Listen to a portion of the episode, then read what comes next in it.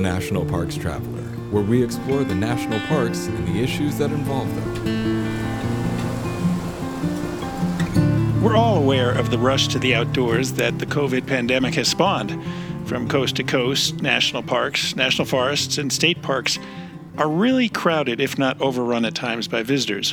Whether it continues now that the pandemic seems to be easing will be interesting to watch. This is Kurt Repanshek, your host at National Parks Traveler. One part of the country that has seen record breaking visitation has been the Outer Banks of North Carolina, where Cape Hatteras National Seashore, Fort Raleigh National Historic Site, and the Wright Brothers Memorial combined welcomed nearly 4 million visitors last year. To discuss that record visitation and outline some of the risks to oceanfront homes at Rodanthe from rising sea levels and storms, we've invited Superintendent Dave Hallac to join us. We'll be back in a minute with Dave. Wild Tribute is lifestyle apparel founded for our parks and public lands. We donate 4% of our proceeds to support America's most wild and historic places. This is our Wild Tribute. Together, we can and will make a difference for the parks. You can learn more at wildtribute.com.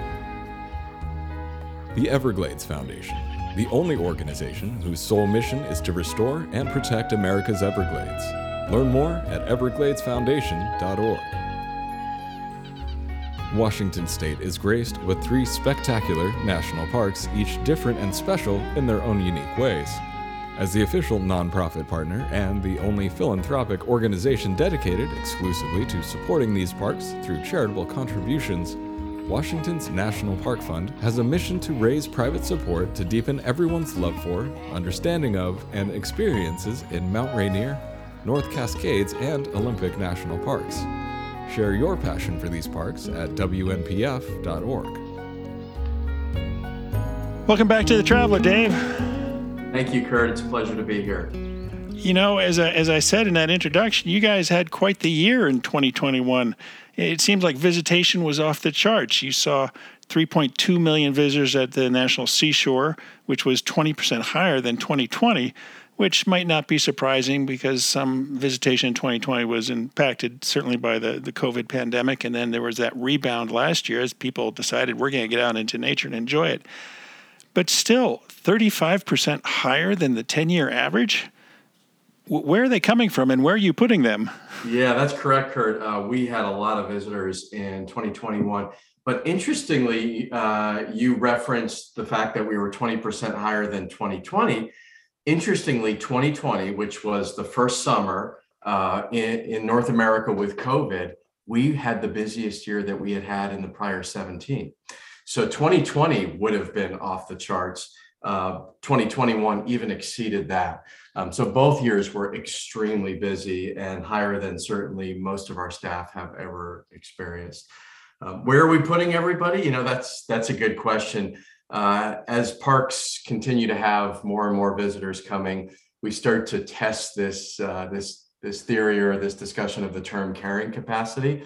You know, we were able to fit everybody. We do have 75 miles of beaches. Uh, luckily, uh, when it came to planning for beach management many, many years ago, we zoned the beach in a way where we have different types of access and experience. So, by and large, uh, the feedback that we have from our visitors is they still had a great time at the seashore.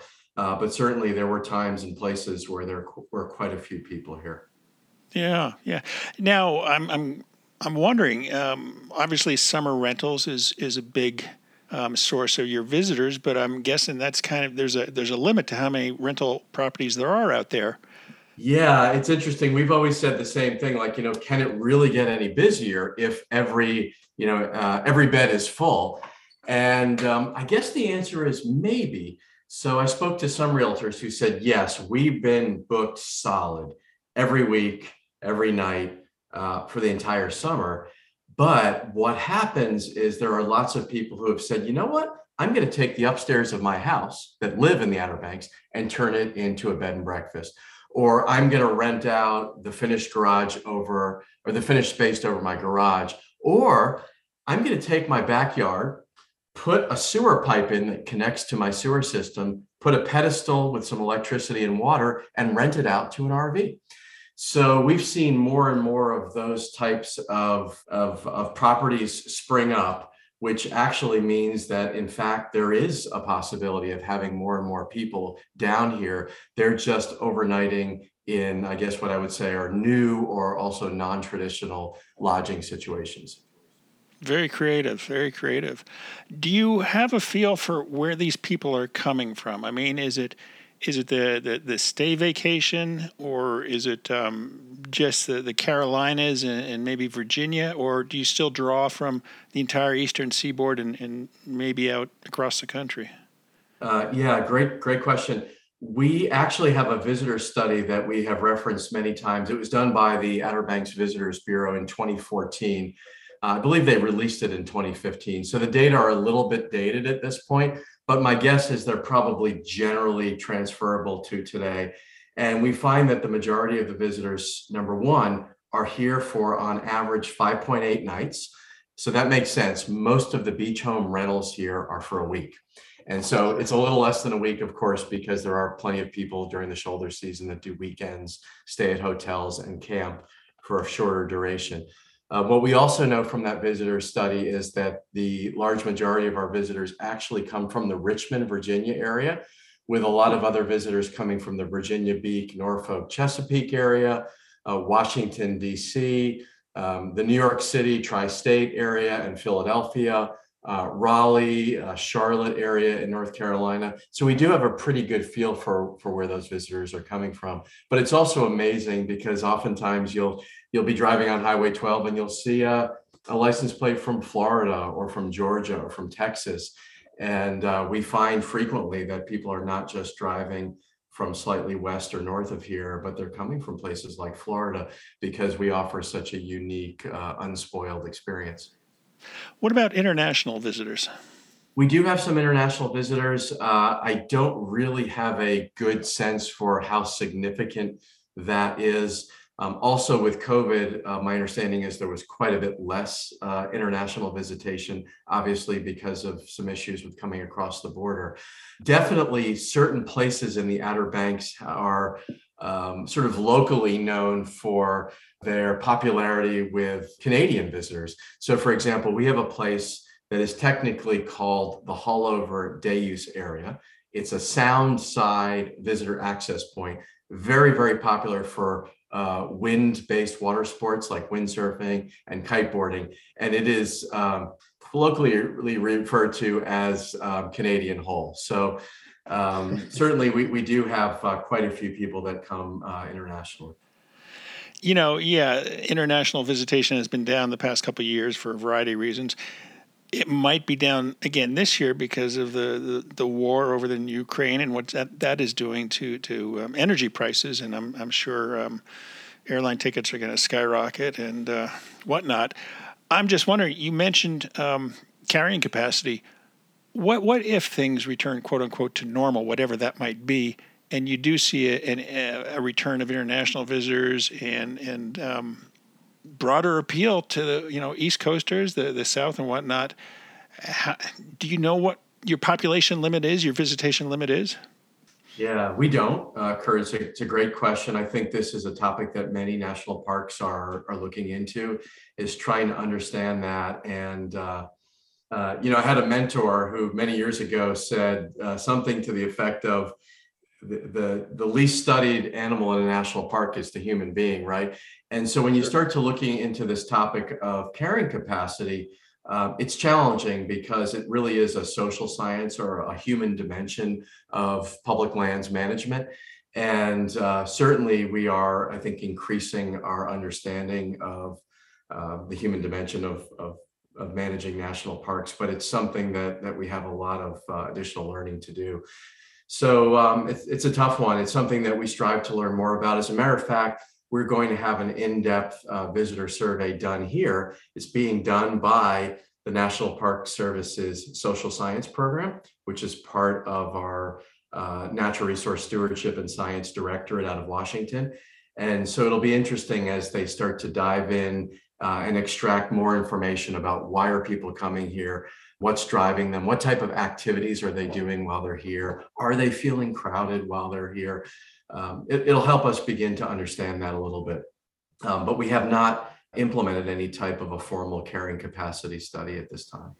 Yeah, that, that crowded experience. Um, I've had some discussions and, and interactions with traveler readers, and you know, somebody brought up the the possibility that different different generations have different expectations of what a national park experience is, and so you know, growing up in the last century and introduced to national parks in the 1960s and 1970s, obviously, I've got my personal perception of what that national park experience should be versus, you know, my, my, my sons and what they expect and, and, you know, other generations, younger generations. And so th- that's got to be a tough one to answer what the, the visitor experience is and what it should be. Uh, it definitely is because I think you just uh, summed up the answer to that question. Is it depends who you ask, uh, and it and it depends on the baseline that that person has experienced in the past and what their expectations are. Um, so there are many people that might live around a crowded urban area, and going to a city park is essentially what they expect when they come to a national park where there might be a high density of visitors, maybe just a different background in a different setting. Uh, and then there are folks that come to national parks that are experiencing more of uh, what many would refer to as a solitary or wilderness like experience. And so I think the challenge for land managers like uh, myself these days is to, to do our best to, of course, you know, um, manage based on Congress's intent, but also find ways for different visitors with different expectations to meet their goals and, and have an opportunity to have those different experiences. Sure, sure. Now you can you can push all that human social science aside, I imagine, if you just focus on the natural resources and how that visitation is impacting those. I mean, I remember back, gosh, it's been uh, 14 or 15 or, or, more years when Cape Hatteras was a, a controversial location because of the uh, the access question and, and sea turtles that come ashore and, and endangered or threatened um, bird species like the, the piping plover. How are the natural resources doing today? Yeah, they're doing well. You know, I think, uh, Kurt, our challenge in managing things like nesting wildlife on the beaches is really to do our best to minimize and remove the human disturbance factor. Um, but what we've learned over time is uh, just like human health, um, that's just one component that influences the health and the long-term trajectory of a lot of these species. So I think we have done a very good job there. Uh, I look at the architects of our off-road vehicle management plan, which is now, uh, as you pointed out, more than a decade old. And I think they did a really nice job of uh, minimizing human disturbance in the national park. We've made some small tweaks to that, but generally we're imp- implementing that plan, and it is somewhat uh, resistant to increases in visitation because it's really based on completely removing human activity from some distance, call it a buffer from wildlife nesting activity, and proactively setting up what we call these pre-nesting areas, which are we're anticipating where birds might nest and closing them completely to entry so that there are no chances of human disturbance discouraging those birds from nesting or adversely impacting their nesting early on. So I think we have a really, really nice plan there. What we have learned over time is clearly there are multiple other factors that affect these species. We have predators, non native predators included. We have massive erosion and um, habitat degradation, much of which is being influenced by climate change and sea level rise. Um, so we're having to really think differently about the future of wildlife management at the parks.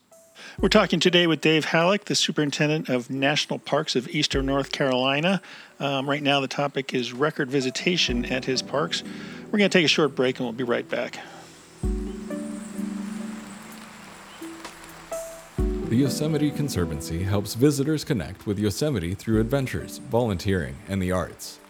It's the only nonprofit dedicated to supporting Yosemite National Park and funds grants to improve trails, restore habitat, protect wildlife, and inspire the next generation of nature lovers. Learn more at yosemite.org. In addition to some of the best rates in the country, Interior Federal Credit Union gives back their members more than other financial institutions in the form of dividends and low or no fees. With higher dividend rates, you can earn more in all your accounts, like certificates, money markets, or even a checking account. They focus to make sure that their members aren't being nickel and dimed every time they make a transaction.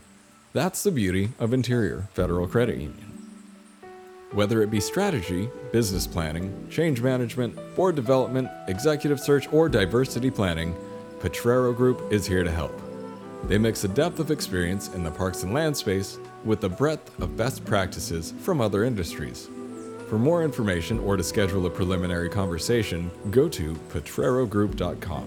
P O T R E R O group.com. Nova Scotia. 8,000 miles of coastline dotted with colorful fishing villages, quaint coastal towns, and an abundance of scenic natural beauty. Home to two national parks, Cape Breton Highlands and Kejimkujik. Spend your nights under a canopy of twinkling stars. Spend your days exploring trails, beaches, historical waterways, and tons of cultural and recreational experiences. Visit novascotia.com today and start planning your natural getaway.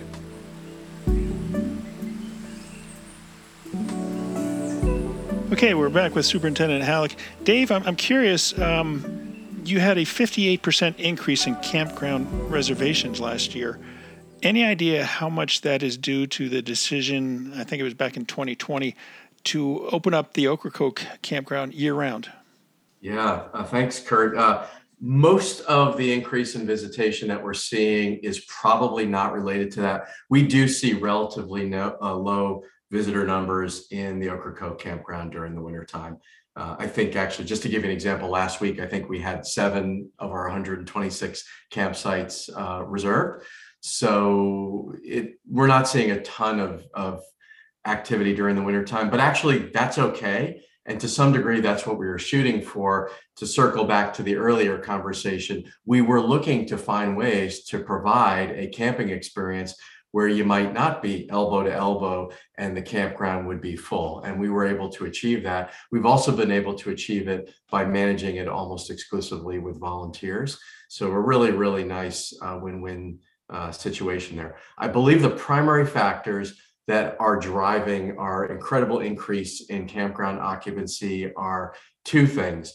The first one is we have gone to site specific campground reservations. So now our campers have the ability on an iPhone, on a computer, you know, up, up to many months in advance to know exactly which site they're getting, to have uh, the certainty that the site is theirs for a certain period of time, and to do, I think, much more detailed trip planning. So that's one aspect. The second aspect, I think, is just interrelated with the camping boom, uh, the boom with recreational vehicle sales, and the increased popularity of national parks that has come uh, as a result of COVID 19.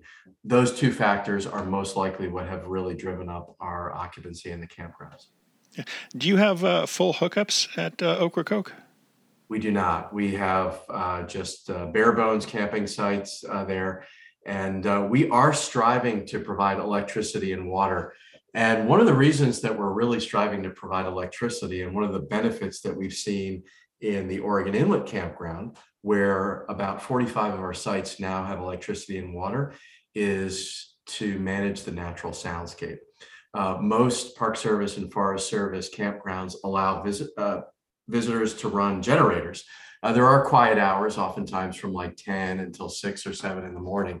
But the reality is, for many of these campgrounds where the temperatures can be in the 90s, I mean, we have lots of people that are air conditioning their tents, believe it or not. They're running generators and hooking up air conditioners in their tents because, you know, these are beach campgrounds. There's not a lot of shade.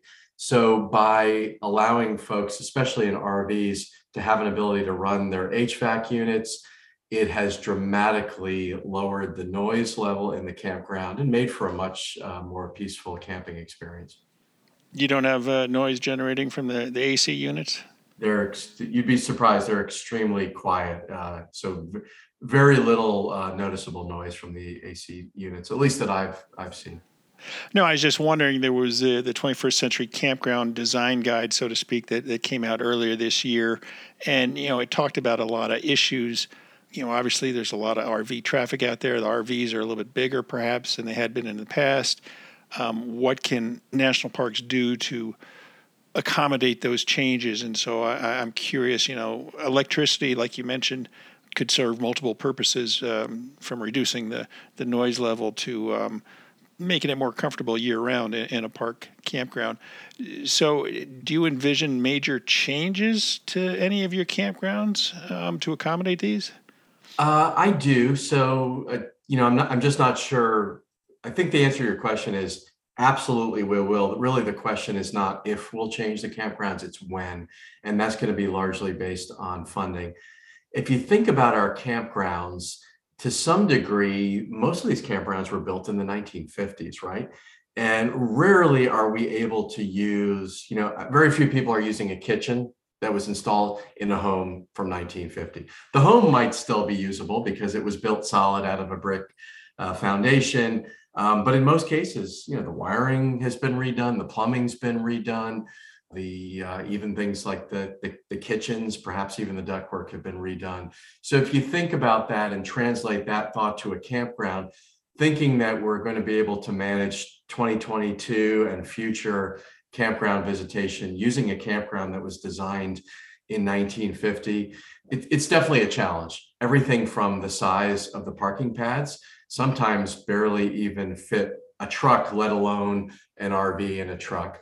And, and just other things. Many campers are expecting other modern conveniences like dishwashing stations, which, by the way, are tremendously beneficial for reducing the amount of food litter you know, if you don't give somebody a dishwashing station, they're going to wash their dishes one way or another, most likely in the showers.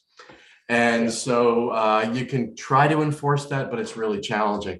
So trying to to meet these modern needs, I think, um, is important if we're going to successfully manage the campgrounds.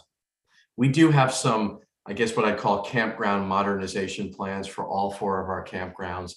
We would widen most of our circular access roads we would make the driveway upon which vehicles and RVs park a little bit longer. And for a substantial number of the sites, we would provide water and electricity uh, to help meet the, the modern demands and also uh, reduce the noise level in the campground. We would add things like dishwashing stations. Uh, but there, you know, there are questions about how far do you go? Do you put a washer and dryer in place? You know, interestingly, we've been to many Canadian national parks, my family and I, and almost every one of them in their modernized campgrounds, at a minimum, has a couple of washers and dryers uh, for their, their campgrounds, but still a very uh, remote park-like feeling. So I, I think we're, we're in a process through the report that you mentioned and um, examining individual park needs of, of trying to uh, modernize campgrounds in, in a way for our future. Yeah, I was wondering about that report because I guess you probably have a little bit more space to work with because you're dealing with um, a beach type environment. You don't have a lot of um, big forests around your campgrounds like a Yellowstone or a Grand Teton. So uh, bringing those changes are probably easier at Cape Hatteras than it would be to, to say Rocky Mountain. What about new campgrounds? I mean, the um, 58% increase in campground reservations does that does that um, have you thinking about, you know, maybe we should create a new campground? Thinking, yes. Uh, seriously thinking, not yet. Uh, you know, and the reason for that is we really need to look at examine ideas like new campgrounds really thoroughly from the top to the bottom. Uh, the ideas might sound really simple at first, um, but obviously building a new campground in most cases is going to have new natural resource impacts. You've got to have an ability to bring in power and water to the campground. You've got to staff the campground and have some type of a business model, hopefully, where you can keep up the invest the initial investment that you made in the campground. And for us on the coast here, we have a lot more to think about. We have rising sea levels, um, increased frequency of storms and, and flooding. So um, I think right now we're focused on trying to adapt the existing facilities we have, but we're not in a mode of trying to increase the number of facilities that we have because we don't want to overcommit uh, for things that we just don't have the ability to take care of in the future. Now, up up the road from the National Seashore, you've got Fort Raleigh National Historic Site and the Wright Brothers National Memorial. they were popular places last year as well. They were very popular, and uh, a lot of it was, you know, the beach drew people here, and those were things to do when you had time. Uh, maybe it was a rainy day. Uh, um, sometimes we call it the sunburn activity. So most of the renters that come and rent their beach houses uh, arrive on a Saturday or Sunday. And oftentimes they're a little bit sunburned by Tuesday afternoon. So we actually find that parks like Wright Brothers and Fort Raleigh tend to be busiest in the middle of the week.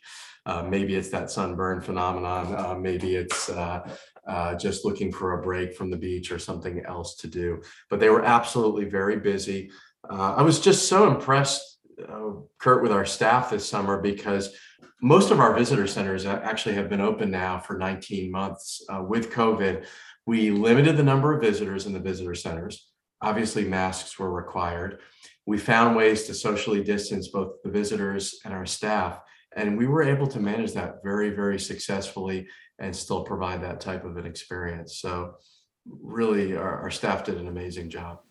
Yeah, that was my next question. I mean, you know, what are the challenges of managing all these visitors? I mean, is there enough space? We kind of touched on that. You just mentioned you have enough staff, but we keep hearing about how the Park Service staffing has been flat for quite a few years. Um, certainly, the, the, visitation that you've seen, you haven't seen a, a, an equal increase in staffing to manage that. Yeah, you know, staffing is always a challenge. Uh, really, the you know the challenge for me in my in my seat is to find a way to ensure that the activities that are occurring in the park are commensurate with the staffing level. So if we don't have the staff to have the programs that might be ideal, or maybe we had years in the past, we may not have those programs. We really strive to maximize the land area that's open at the park and we've been lucky to be able to continue to to keep our lands you know fully open. But you know there are some things that happen that sometimes the, the season uh, shoulder seasons uh, have fewer programs than maybe we would have preferred. We may start lighthouse climbing uh, seasons later uh, because we just don't have the staff. But generally speaking we are uh, are finding ways to to continue to manage the park and and minimize impacts to the park now, you have a text alert system in place that visitors can take advantage of. How does that work, and, and what is the benefit to the visitor? Yeah, so the text alert system, I'm really proud of Mike Barber. He's our public affairs specialist. He's always uh, either thinking outside the box or thinking about how we embrace technology because there is no longer uh, one way to just reach our visitors, right? The, the days of the park newspaper that somebody might get an entrance station as the primary uh, communication are, are no longer there. Um, so we have social media, we have press releases, we have email, and we have partners that are also messaging and connecting with folks. So the text alert system is meant to be a way for us to get important messages to our visitors through a very simple text message which I think many people are used to. You know, my my kids go to school in the area, and if there's a you know a delayed opening because of a storm or a snow day, that's how they notify me. So it's the same concept. Very simple. Uh, I believe you text uh, NPS OBX to 333111. You can stop anytime. And it allows us to text emergency messages, uh, messages about public meetings. For example, you mentioned the public meeting that uh, that we're, we're having related to uh, erosion and homes collapsing in Rodanthe, uh, and just another way to reach reach our visitors and communicate. Interesting. We're joined today by Dave Hallac, the superintendent of national parks of eastern North Carolina. Among the topics is oceanfront houses at risk of toppling into the Atlantic. We'll be back after a short break.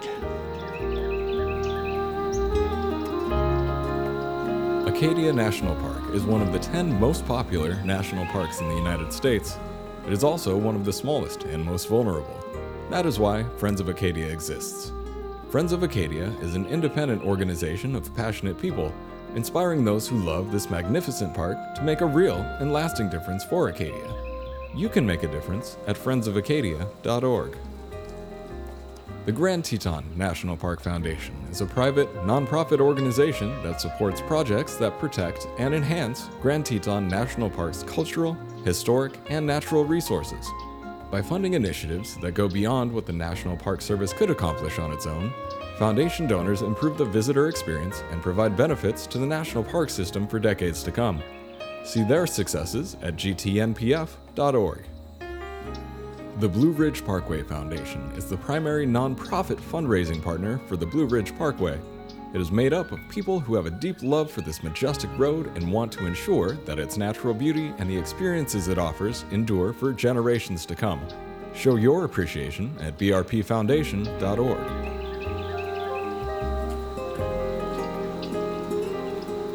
Okay, we're back today with Dave Hallac, the superintendent of National Parks of Eastern North Carolina. Dave, one of the topics I wanted to talk about is um, houses falling into the Atlantic Ocean. Um, you had uh, a house up at Rodanthe, um, I believe, uh, fall early in February, um, collapse into the Atlantic. Um, what can you tell us about that? Has all the debris been cleaned up? Has there been any environmental contamination? This is uh, an interesting topic, uh, Kurt. Yes, on February 9th, we had a, uh, I think it was a five bedroom, three bath home, about 2,000 square feet, typical beach home on stilts uh, that collapsed. Uh, it collapsed probably sometime the night before or in the early morning hours of February 9th. We found out about it at seven in the morning. Within a couple of hours, our staff were already observing debris from the collapsed home more than seven miles from the site. And uh, it's been a real challenge to manage. Uh, we were in immediate contact with the homeowner who did hire a contractor uh, the contractor, I believe, is still working periodically, but they worked fairly intensively uh, for at least a week. And uh, they were cleaning up what in the end became about 15 miles of beach, uh, cleaning the debris from that collapsed home that was being spread up and down the beach from the waves and, and the longshore currents. Um, I would say the majority of the, the, the large debris has uh, been cleaned up by the contractor and members of the community and our volunteers and our staff. It's really taken a village to make that happen. There still is debris out there. Like any beach, uh, some of the debris unfortunately gets covered as sand washes over it within the intertidal zone, and then a week later becomes uncovered and may uh, get moved around. So we expect to see some level of debris for for many more weeks, and uh, we're hoping that the homeowner uh, continues to assist us, uh, but ultimately, um, you know, we're having to uh, perform some of the cleanup activity.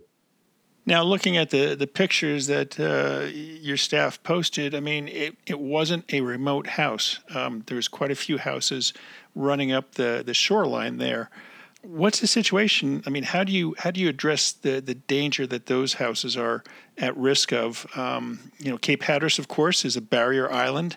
Barrier islands tend to move around a little bit. Do you have you been able to pinpoint pinpoint the cause of the February 9th collapse? Was it was it the natural movement of the barrier island? Was it sea level rise? Was it erosion caused by storms? All the above, Kurt. So I, I can't comment on the structural stability of the house other than to let you know that the Dare County building inspector had uh, notified the homeowner through essentially a tag on the outside of the building and letters that the home uh, was no longer safe. So it, it, clearly had some level of structural stability issues. Prior to its collapse? Correct. How did that come to be? And are there also aggravating issues related to erosion? Absolutely. So that home, prior to its collapse, had its support pilings at high tide in the water. And so, you know, uh, it's really amazing. I met a neighbor of the home or the homeowner that collapsed just yesterday. He lives across the street diagonal from the home. He's owned his home since 1979. Uh, his name is Steve. And I said, Steve, tell me what it was like looking out from your home towards the Atlantic Ocean in 1979. And he said, Dave, do you want me to show you? And I said, sure. I wasn't sure exactly what he meant. He said, well, come inside. So I went inside his home. He invited me inside and he had a photograph. He wasn't sure if it was 79 or 80 or 81, but somewhere around the early 80s of the view from his deck looking at the home that had just collapsed three weeks ago. And past that home in the photograph, you could see that there was plenty of you know dry sand backyard and then this massive sand dune and you really could barely even see the water behind it. So, just a completely different situation 22 years ago. And uh, he was just, you know, talking how incredible these changes are. But the changes are not surprising. These are barrier islands, as you mentioned. Uh, erosion is a natural process, uh, process that occurs um, in these areas. It's part of what actually, in some cases, sustains the the islands and allows them to be, uh, you know, almost a living physical form. And uh, to some degree, we've stopped that by building dunes here many, many decades ago. Um, but this section of Rodanthe is one of the fastest eroding areas of the seashore. Um, our latest estimates put that erosion at about four meters per year. So, you know, that's more than 12 feet. That, that's a lot. Uh, and uh, so clearly, um, many of these homes in this neighborhood have no dry sand beach in front of them anymore. And uh, that makes them extremely vulnerable. And when we talk about vulnerability, especially in terms of climate change and sea level rise, vulnerability is a product of two things it's the exposure and these homes have what I would call extremely high exposure. They're in the ocean pretty much, especially at high tide. And then sensitivity. How strong and resilient is the home? So these are older homes, they have structural deficiencies, and they're highly exposed. It's it's the perfect storm for collapse. Are they are they vacation homes? Are they occupied year round? Uh, my understanding is most of them are rental homes, vacation homes. I'm not sure. Uh, I can't comment on every one of the homes, but most of them appear to have a, a vacation rental placard on the outside. And it's my understanding that they are mostly in um, uh, rental programs.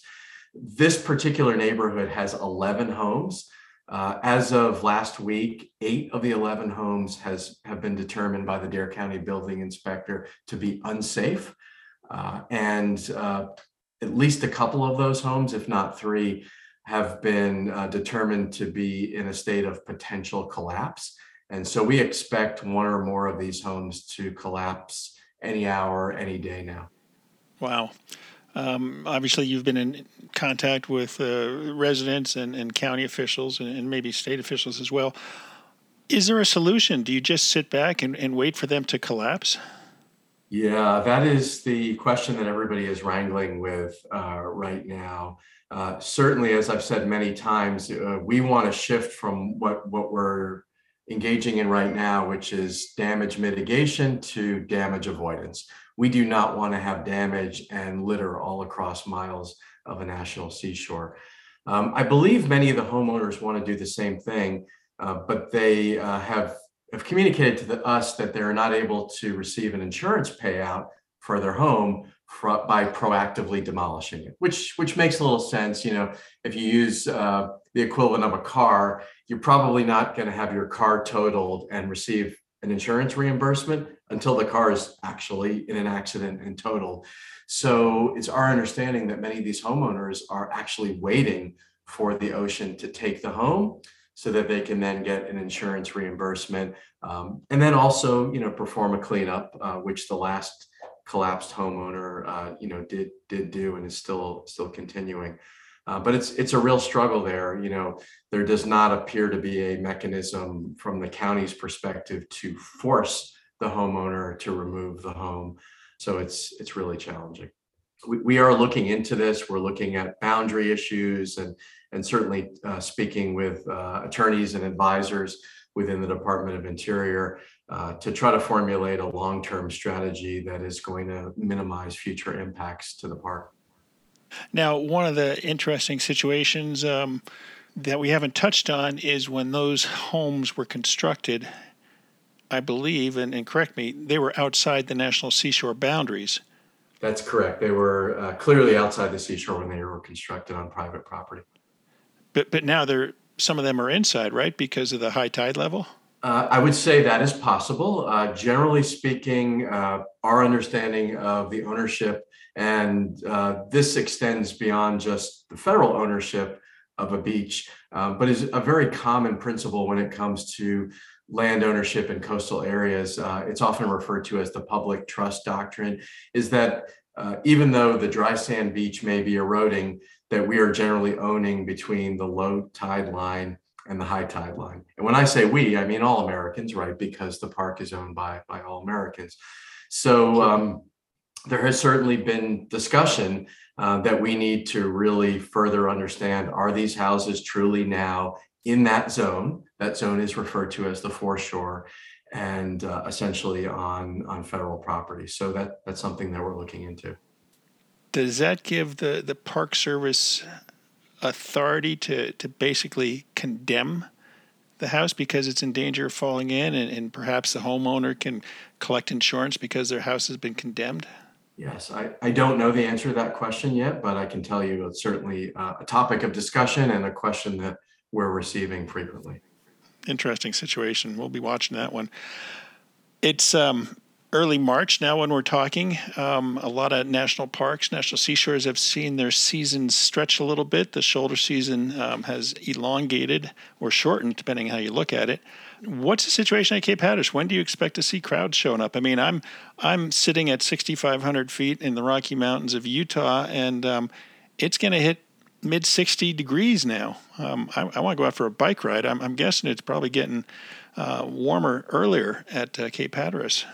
Uh, yes, so Buxton is, uh, I guess, sort of the heart or the central of Cape Hatteras National Seashore. It's where the Cape Hatteras Lighthouse is. And uh, as we're speaking right now, it's 70 degrees and the high is expected to be 73. So uh, I would say we're there. Uh, Kurt, certainly we're not having the level of visitors that we expect that really, really ramps up around Memorial Day. Uh, but there are plenty of folks that are beginning to, to come uh, to the park. And I would say, actually, we saw quite a bit of visitation all winter. And uh, we, we see that probably as a new, a new trend. Uh, there really is no down season anymore, um, but certainly the, the levels of visitor numbers do decline a little bit during the winter time. Um, so now we're into March. We're, we're starting to see folks come and visit for spring break. And I think those numbers will just continue to climb up through April and May until we hit Memorial Day.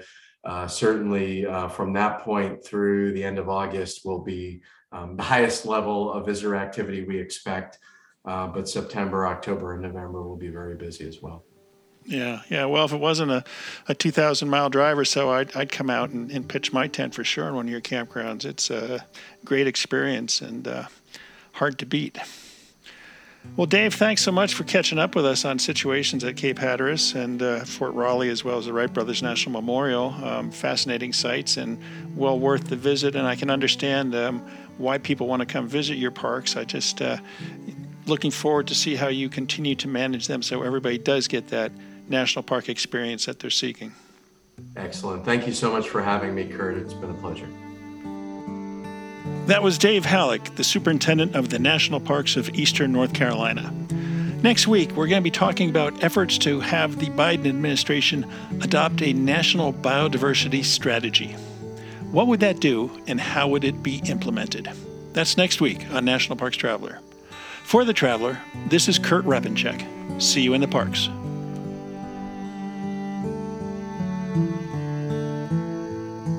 Composers and musicians at Orange Tree Productions have created a unique collection known as the National Park Series that has grown to include more than 30 CD titles. Composed against the backdrop of a park's sounds of nature, these musical scores will connect you with these beautiful places and take you there, at least in your mind. This collection is the number one selling national park audio series in the world and provides the background music for National Parks Travelers podcasts. Visit them at orangetreeproductions.com. Editing and production work for the National Parks Traveler podcast is done by Splitbeard Productions. You can learn more about us at splitbeardproductions.com. National Parks Traveler is a 501c3 nonprofit media organization that provides daily editorial coverage of national parks and protected areas. Traveler's coverage is made possible by reader and listener donations. Visit nationalparkstraveler.org.